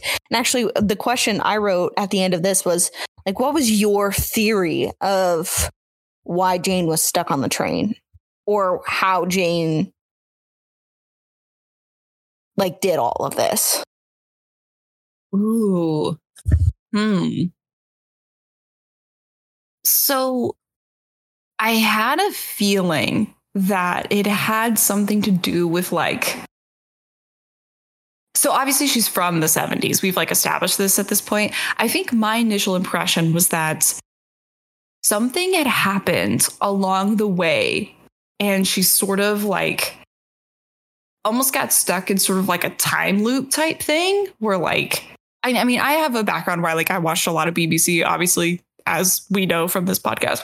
Um, but I, I was very much thinking Doctor Who of like maybe she was kind of a time traveler and like some shit happened and then she got stuck in this time loop of like she can't remember anything before or after and she's maybe it's like the subway is like her TARDIS in a sense. Um, Mhm. but I wasn't quite See- sure. Mhm. See, I kind of was thinking, what if it was kind of like a Groundhog Day kind of thing, where she kind of just, it wasn't like she was repeating the same day over and over again, because obviously the, the passage of time for everyone else was going on. But what if she was kind of stuck in that loop where she was just on the train and it was just a constant repetition of day in, day out. And she was just, and she couldn't remember why or where she was going or when she should have Mm. actually gotten off, you know? Like a 50 First Dates kind of thing. Very much that, yeah. Huh. Well, I suppose we'll find out, won't we? News. Or have we already found that out and we're just talking to you from the mm. future? Who knows? Are we in a time loop? oh no! I'll tell you. I'll tell you what's time looping. That Freddy Fazbear gif shaking his ass in our Discord. Stop looking at it, please. Can't stop. It's like a train wreck. You can't look away. Oh. Anyway, why don't you kick us off with chapter six? So in chapter six, we actually get a published poem from none other than Jane herself, which I found very interesting because Mm-hmm. we don't know anything about Jane because Jane doesn't know anything about Jane. So to read something that was a part of that past that we had no idea of yet was very interesting. Um, here, I'm trying to find it now. I had it and then I put my book down by accident. So. Da da da da da da da da Passage of time. It is an article from something called Go Out from July 25th, 1976. Oh, wait, I just realized the significance of that. Um, okay. LOL. Uh, that hurt. But the poem from Jane says, I left a bloodstain on that booth over there. I kissed that bartender. That one slept on my couch last week. Anybody who says punk isn't queer doesn't know what punk is. All right. So, August has now started skipping work and school to help Jane find ways to get off the train. That kind of rhymed. Uh, they tried jumping off at all the different stops on the Q line, but Jane will just simply reappear, whether it's in the same train car, a different train car. Regardless, she seemingly can't leave the Q train at all. Later on, August is working another shift at Pancake Billy's, where she asked the line cook named Jerry about that photo of Jane that she found from the opening in 1976. The cook sees the photo, um, was also present for the photo, so he should definitely remember, but seemingly doesn't seem to remember Jane at all. And this absolutely Mhm. puzzles August. So one week passes, and August at this point is trying different variations of like bagel slash coffee orders, um, things basically from Pancake Billy's that Jane could possibly maybe like reminisce about. It's sort of like an unlocking of a repressed memory type deal. Um, she tries Mhm. different bagel and coffee combinations until Jane unlocks a memory of having this huge sweet tooth. And she also slowly starts to remember songs on that she listened to on a cross country hitchhiking trip. And eventually, this sort of spirals into sort of a long uh, trial and error process of August presenting little tidbits of information and Jane clinging to them and recalling on memories. And I'm going to be missing a lot because truly we uncover a lot about Jane's past. But the broad strokes that I took away are basically we find out that Jane sort of had a bunch of short flings with women that she fell in and out of love with very quickly. Um, and this makes August quite a bit jealous. And you kind of start to wonder was Jane a bit of a player? Sydney, what did you think? She was 100% a player. Yeah, I felt very similarly. I was like, she's going to break August's heart. I think it was more of just she couldn't make a connection with someone like super deep and just didn't want to.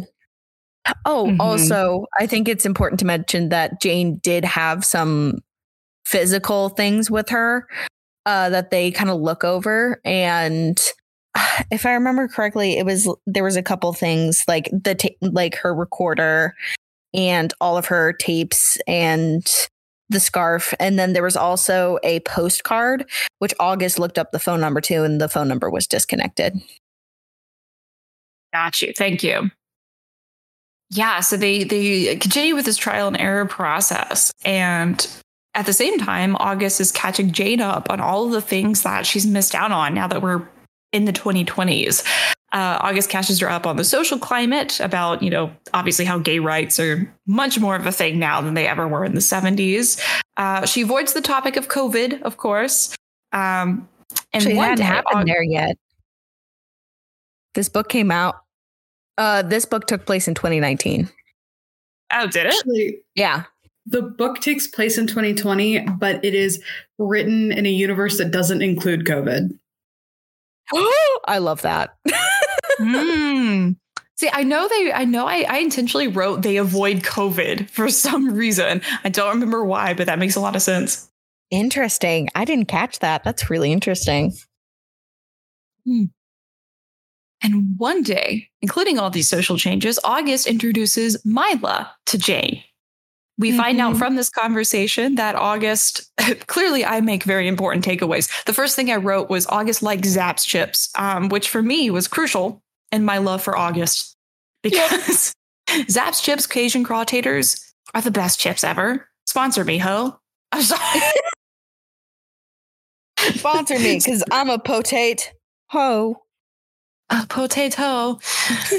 yeah, very good choice of chips. Uh, side note too, Zapp's chips are a New Orleans and Southeast specific thing. Um, they do not sell them anywhere else, and I don't get them where I live. I'd never experienced them until I moved down south. Mail me a bag. Um, I'll, I will mail you a whole box full. Thank you. Uh, but Myla basically in this conversation makes August crush on Jane just like horrendously obvious um, and insists that Jane likes August back as they're sort of reflecting on the conversation afterwards, which for me uh, literally would have sent me digging my own grave. That I would die on the spot. Um, Yeah. And on their way back to the station, they see a notice for impending maintenance and shutdown on the Q line in a few months' time, starting in September. And obviously, this is a major problem because Jane's memory tends to go fuzzy, sort of, when August is not around. And so consistency is Mhm. really key in jogging that memory. And if the Q line goes down for, you know, indefinite maintenance, it's basically going to be like starting all over again if they even see Jane again at all. Yeah. I actually wrote down um because I just wrote out ah, Jane realized she was stuck after meeting August, like more connected to this Mhm. place and this time because of August. And I was just like, oh my heart, oh my little romantic heart. We love to see it. Uh, yeah, basically, they spend kind of the rest of the chapter theorizing on like what's going on with Jane and how to possibly rescue her from this, you know, Groundhog Day type thing to pull on your reference. Um, Myla proposes that Jane must have been knocked out of time while on the Q train sometime in the 70s. And basically, the conversation that follows, which for me was a little bit difficult to follow. Uh, maybe it's because I was reading or I was listening to the audiobook version and doing other things simultaneously. But I think this is kind of a trend that I will preface throughout the rest of this plot summary. I feel like a lot of the discussion surrounding like the theories of what happened to Jane and like how to potentially resolve it were kind of lost on me. They tended to get a little convoluted. And I feel as though I could have benefited from reading the physical copy of it to get a better understanding. But in summary, just know it's basically a bunch of Tenet by Christopher Nolan type things and River Song Doctor Who talk um, about Yeah. converging timelines and, you know, like one person traveling in one direction, the other traveling backwards, but they're meeting in the middle at these like crosshair points. It's it's a lot of mumbo jumbo that you only understand if you're a major loser. I'm kidding. Um, That was aggressive. I'm sorry. Um, my last note for this chapter is I'm just going to read it verbatim and I quote, Why the fuck are they horned up on this public train? And why is Jane insisting this is helping her remember an ex? Bah ha ha ha. I wrote down they kiss in all in all caps. so yeah, we have the first kiss scene and I freaked out. I can't believe that's the note I wrote. why are they so horned up on public transportation and why are we doing it so Jane remembers an ex? oh, long story short, they smooch because August is like for research purposes, and Jane's like, okay, Yeah. and then they kiss. Jane's like, yes, for research. Looking at August and August being the research. I love it. I loved it. Oh. I was like, it's cringy because it's such a weird way to get there, but I love them both being awkward and being like, we just want to make out. We're doing it for scientific purposes. For me, this was further evidence of like an underlying miscommunication trope, but done in a way that it didn't feel glaringly like miscommunication. Like it felt just kind of like cheesy, like, oh, this is like a first kiss, but not really type thing. Um, so I didn't mind it personally. I, I I wasn't in love with how it panned out, and I wasn't like kicking my little feet, um, my little footsies, as we like to say on this podcast. But you know, it was nice. I was like, okay, I'd rate it a six out of ten. You know what? Now that you say it's a kind of a miscommunication thing, I 100% agree with that. But I was kicking my little footsies. it's okay. I know that's valid. I was just going to say, listeners, if you ever want that on a piece of merch, let us know. Kicking my little footsies and tootsies. Kick, kicking my little footsies. Because we all know if you're reading romance, you're kicking your footsies when something cute happens. Oh, wiggling my little tootsies. Uh, Okay, we're moving on. Chapter seven. There's a police report for Jane because Jane punched uh, a homophobic ass. Um, and that was back in 1992. Yo. More subway shenanigans ensue. More women that Jane has kissed ensue.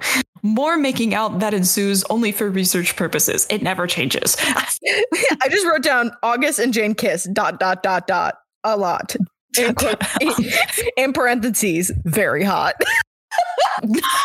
Not very hot. Oh. The romance and the actual erotica in this book is so good. You know, both Sydney and I have experiences with having read slash listened to the smut in this novel in interesting locations that we will tell you when the time arises. That'll be in part two, so you have to stay tuned. Indeed. But at this point, August is meeting with an advisor at Columbia and is told that she can graduate after only one more semester. And this sort of sends her into an existential crisis of sorts of basically not being ready to graduate and move into the real world where she has to make decisions about who she is, who she wants to be, etc. Me too. Jane knows relatable for sure. Jane knows something is wrong uh, when they're back on the Q train and tries to help, but August is a little resistant. And instead, Jane prompts her to clear her head with a quote, adrenaline leap of faith, where basically she invites her to jump from one moving subway car to the other. Granted, this is not like some Jason Bourne type, we're gonna, you know, like run across the top of this train and go crazy and death defying stunts. It is a relatively short jump, but of course it's scary. You know, you're out with the wind whipping, you're going super fast on an electrified train rail. And this is such a nerve wracking experience for August, who, as we're learning, has a very difficult time trusting herself and her instincts. And this mm-hmm. exercise is Jane teaching August how to take leaps of faith with herself. And eventually, not only is it cute, Oh. because they're like embracing each other, but it's also thrilling, and August enjoys it. I didn't get that until you just said that. I got you. A literal leap of faith. His. It was a very clever scene. I liked that one. But after they've finished, you know, subway surfing, um, I, 23 female, jumped from train cars Oh with my God, 24 no. when they settle in for the rest of the journey, Jane insists that August is like full of potential and that the world is hers to take. And she's already making a difference with helping Jane discover her past as her quote, best friend. No. I know. This crushes something in August and me. And me. Um, Yeah. Especially when Jane follows this comment, the whole best friend comment, with a desire to return to the 70s. yeah. Later, Jane messages August, so like quick detour. August has given her a cell phone so they can be in contact outside the Q train. Anyway, later, Jane messages August to check a particular radio station. Jane has requested a song by the Runaways that she remembered he giving um, head to back in the day. Um, and this trend basically continues multiple times. Like, you know, Jane will request a radio song, and August tries not to read between the lyrics of being like, is this about me? Is this about a fling you had in the 70s, etc. It's all very will they, won't they, and kind of cute. I'm a little into it. Mm-hmm. Uh, it kind of reminds me of that book you recommended me, Sydney, 50 in Reverse. It's just very like old 70s music flavored, and I liked it. Yes. Yes. It definitely reminds me of that too. But Oh, wait. this chapter, oh, please go. I was actually just going to bring up because I think this happens before August actually gets anxious for college because I think this is the also the chapter where we find out that Billy's is closing.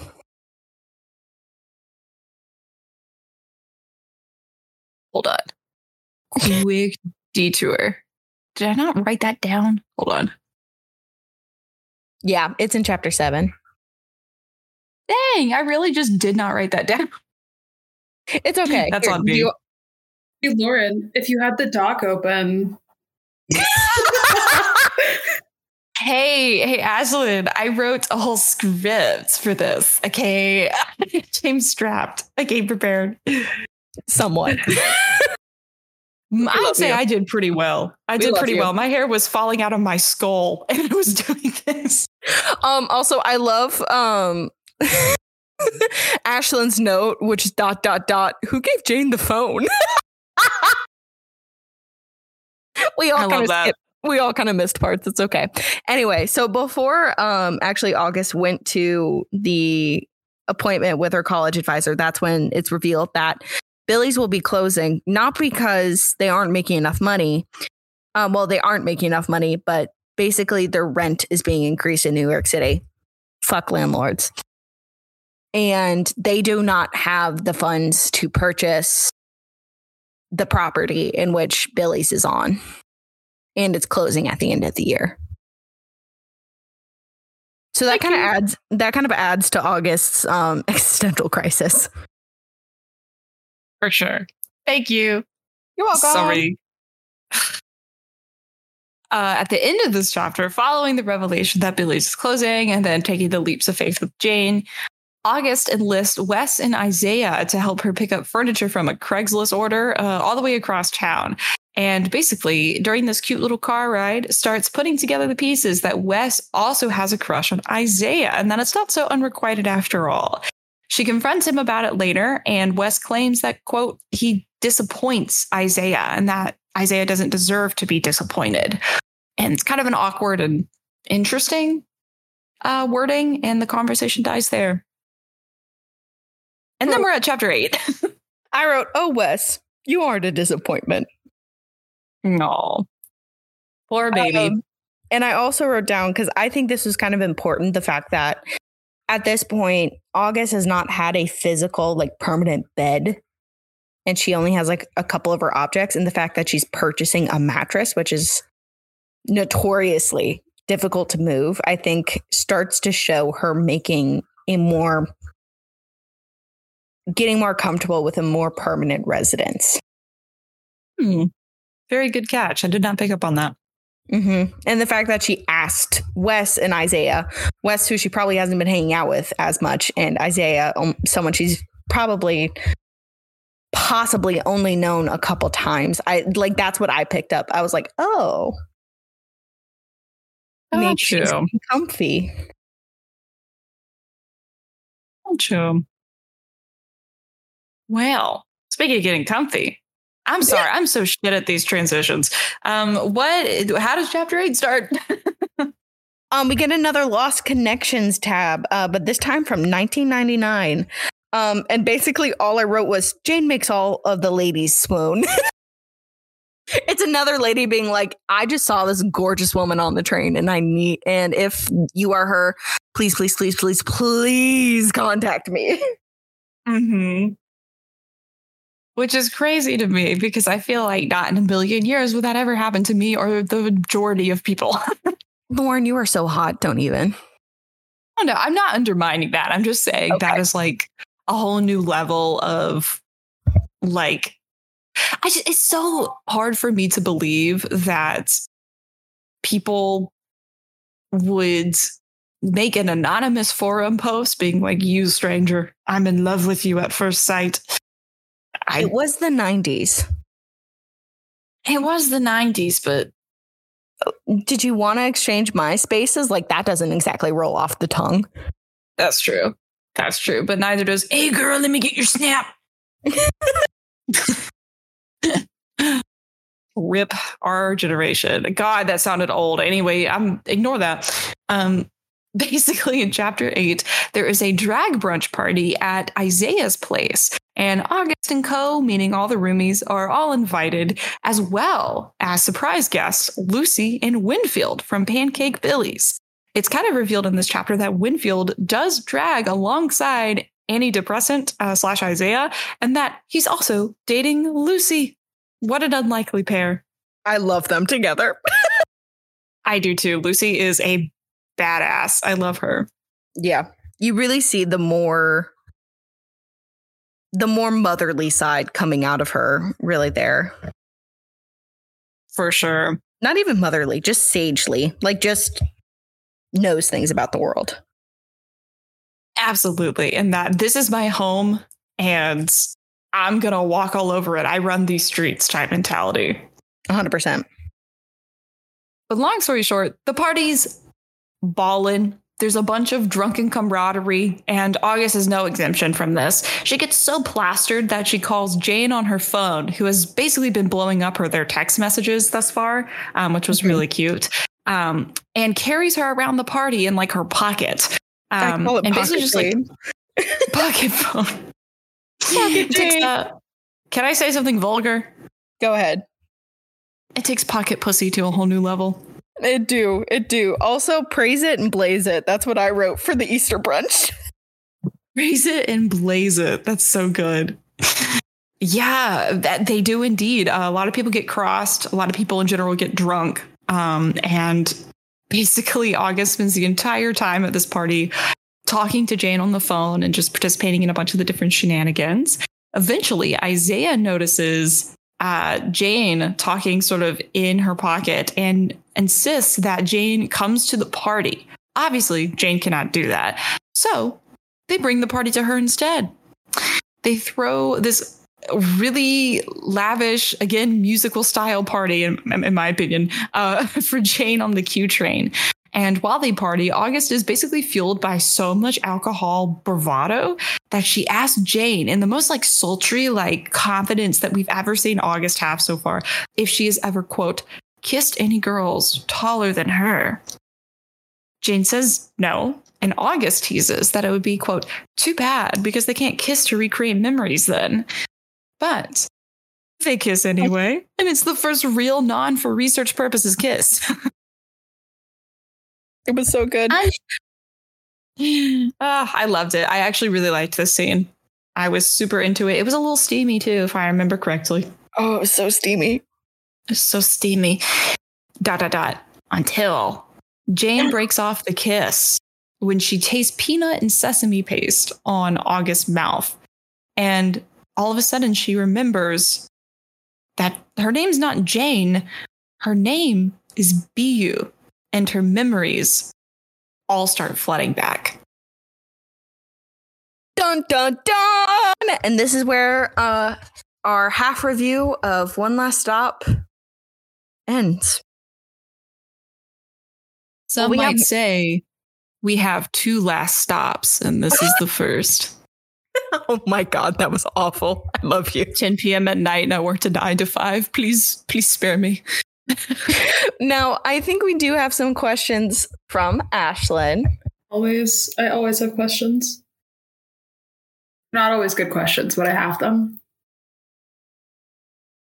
So, my first question is How do you feel about the snippets of like third party information that we get about Jane at the beginning of each chapter?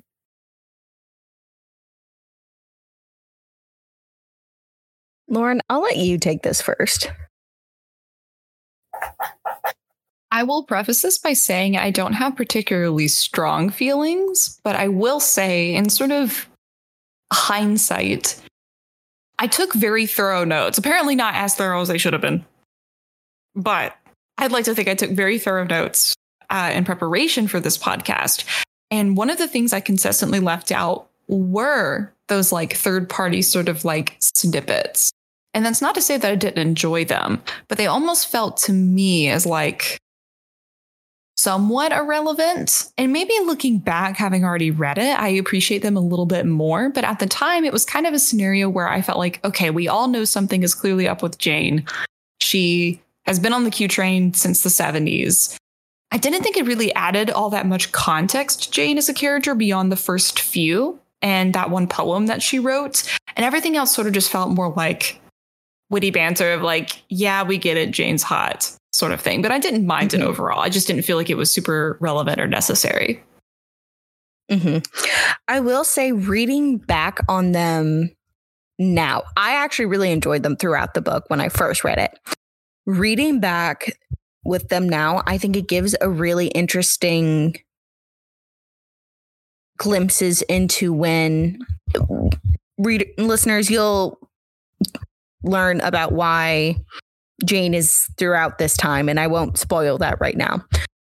But you begin to see a lot of the foreshadowing of why Jane appears throughout history. And I think it's just interesting because we are getting like these random snippets. Like some of them are 10 years apart, a year apart, and then we get 20 years. I think that was really interesting. And that's kind of why I kept up with it. Cause I was like, so obviously, yeah, something's up with Jane, but why is she showing up randomly through history, kind of? So that's kind of why I was tracking it. How do you feel about the use of magic and spiritualism and like surrealism in this book so far? I I really liked it. I would definitely more classify this book as more of magical realism more than sci-fi personally. Because sci-fi, I feel like there's scientific explanations in the universe for why something happened. And I, yes, I guess you could argue there are explanations of that in the book. But I feel like a lot of the time things are just happening and there's no real explanation as to why. It's just kind of happening. And it's kind of like Encanto in that way. Like you don't know why Mirabel doesn't have powers at the end and she doesn't get any at the end. Sorry, spoilers for Encanto if you haven't watched it. My bad. Um, but I kind of felt the same way. Like I I enjoy it, but you kind of have to understand that you may not get all of those explanations. I'll agree with this one for sure. Um, even as someone that, as I already mentioned, is really difficult to suspend my disbelief, and everything sort of has to have its place in logic and form and explanation for me to sort of roll with something like magical realism or fantasy or sci-fi, you name it. I felt like this book never strayed too far into disbelief for me for the most part. Um, there were definitely times, and we'll touch on this in part two, but there are definitely times when explanations lost me a bit, but it wasn't in the vein of like, oh, that doesn't make sense. Like, that's so unbelievable. It was more just like it was very complex. And mm-hmm. I just like wasn't paying thorough enough attention to fully grasp it myself. But in terms of like spiritualism, especially, I guess like more in the part of Niko's character. I think that's what made me love Niko the most. Uh, it's no secret, Niko is my favorite character. Yep. And I think it almost makes the other characters shine more because in a book where you have a main character that's literally lost supposedly in time and has a whole past and a history and you know their love is so profound and interesting and you know it's very impressive to have a side line of characters that can equally hold that weight. And in some cases, for me, I actually liked them better than what was going on with the main characters. So I think it's a very talented for McQuiston for being able to do that. Lauren, this is me requesting that you also read Red, White, and Royal Blue because you're gonna love, love the side characters in that too because it's the exact same in that book. I'll add it to my list. McQuiston's just a really great writer when it comes to side characters. Like none of them feel like side characters. They feel like fully realized people. Like they aren't just there for plot, you know? Mm-hmm. I admire that a lot. It's really good. 10 out of 10. How do you guys feel about PDA on public transit? Don't get me started. It's gross. Cindy, you go. You go first. Okay, so I think okay, I don't like hand holding a quick smooch on the lips or the cheek, that's fine. If you are full on making, I don't know. I think making out to me is grosser is a grosser idea than someone having sex. Uh, Like, I don't know why. I think I just don't want to see you sharing mouth germs. And people very much like to romanticize French kissing. When you see other people do it, it is so gross. I hate it.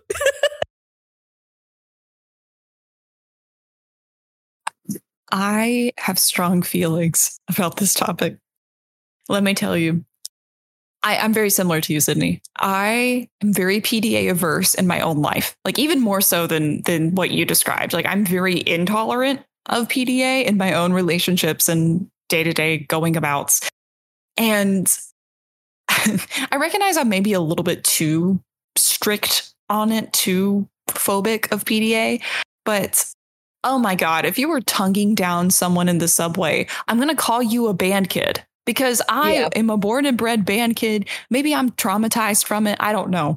But I, I just can't like, I will say on a, on a more serious note, I think Myla and Niko are actually a very good example to me of a couple that I would sort of want sort of in my in my space in my friend group because to me it never Mhm. got to the point where they felt too PDA strong. And I know maybe that's because they weren't the focus of the novel, but for me, all of their interactions felt like friends first, lovers second, and that's something that really appeals to me. Um, Yeah. I want to be able to hang out in spaces with folks where I don't feel like a third wheel or that I'm not third wheeling others. And a lot of that I think does come down to PDA. And for me, I think it, it's not important for me to be canoodled up with someone, uh, especially not on a freaking subway train. there Yeah. were so many times I had to put this book down and be like, oh, please, God, no. you know what? But they they literally could they did they literally had no other options. So I was like, okay, it makes sense. It's also No, New York. valid. It's like the other people on the train are probably like, meh, I've seen this before. yeah. They've probably seen worse. Oh. Yeah. Currently, do you think that Jane and August are a good match for each other? Ooh. I think are they a good match for each other? Well, I love the chemistry between them. And obviously they are very attracted to one another and I am attracted to both of them. I don't think they're a good match for each other at this point, mainly for the fact uh, about August because she literally has dropped her responsibilities in her courses and her work and most likely her personal life living at the apartment to be with Jane and figure things out. And that's just very obsessive and a very, I think, not a very not healthy attachment style. But I think they grow, they do grow, and August doesn't do that as much kind of going forward. But as of right now, no, they are not a good match for each other because August has a very unhealthy attachment to Jane. Hmm. I was also going to say no, but from a different perspective. But your answer, I feel like, is even better. Like, I think, yeah, that's something I didn't pick up on immediately. But looking back, we don't know who Jane is. We just learned her government name. You know, it's like, Yeah. we know nothing about her. And the fact that August is sidelining all the different aspects of her life, even her shifts at Billy's, like she faked pneumonia for like three weeks. Like she is literally letting all of the other aspects of her life, you know, go to the wayside for someone that she doesn't know literally anything about Mhm. and possibly can't even hold on to at the end of the day.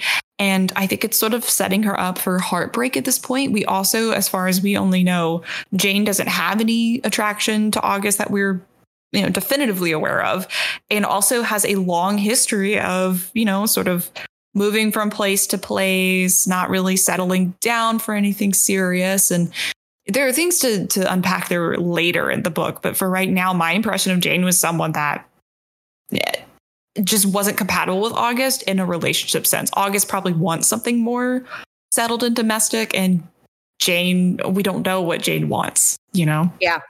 Um, and I think that's a really great um, tension point that we get throughout the rest of the book and uh, when they start building the relationship, definitely. But I will give August this this leeway. Jane hasn't aged since 1976. So I would also drop everything to figure out how the fuck this person is not, you know, 70 years old. And I want to know why doctors hate her. I wanna want to know- know how I can eat cookie dough every day of my life and still look like a golden glowing Jane goddess, you know?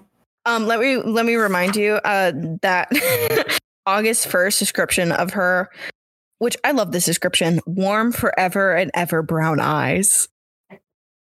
Mm. Delightful. So good.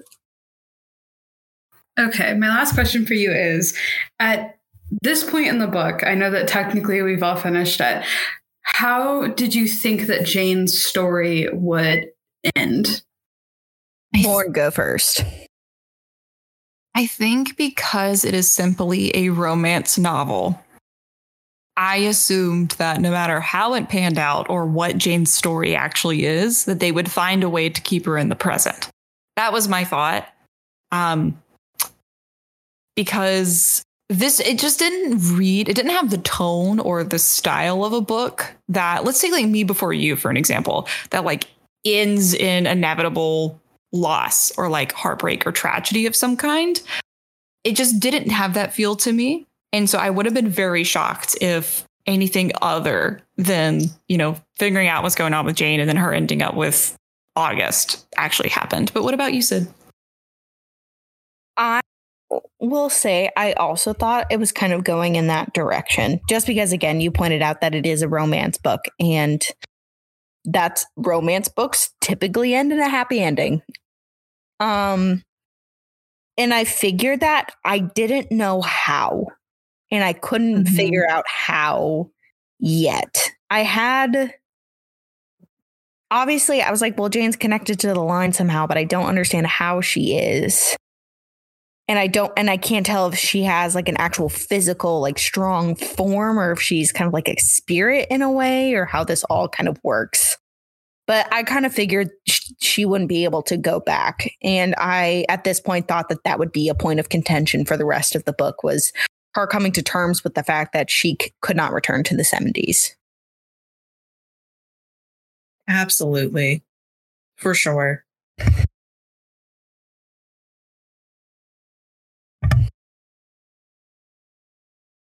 But who knows what will happen because you've got to listen to part two of our review of One Last Stop by, by Casey McQuiston. Tune in for the second last stop on the Q train line. Are they gonna fuck on a train? Who knows? Oh my god. Well, we know. oh, Oh, hi, Wally. Sorry, that's my cat screaming. Anyway, we will see you next time, everyone. And where's my list? I need my list. Where's my phone? One minute. You raunchy railroad surfers. I don't know. Raunchy like, subway um, surfers. How about sexy subway surfers? Yeah, sexy, sexy subway surfers. We'll go with that. we will see you all next time. Talk to you later. Bye. Join us in two weeks for our next episode of One Last Stop, where we will discuss our final thoughts on the book. Thank you for tuning in to this episode of the Raunchy Power Hour. Find us on Instagram and Twitter at the RPH Podcast. Send us book recs to our email, raunchypowerhour at gmail.com, or at the link in our bio on any of our socials. As always, stay raunchy.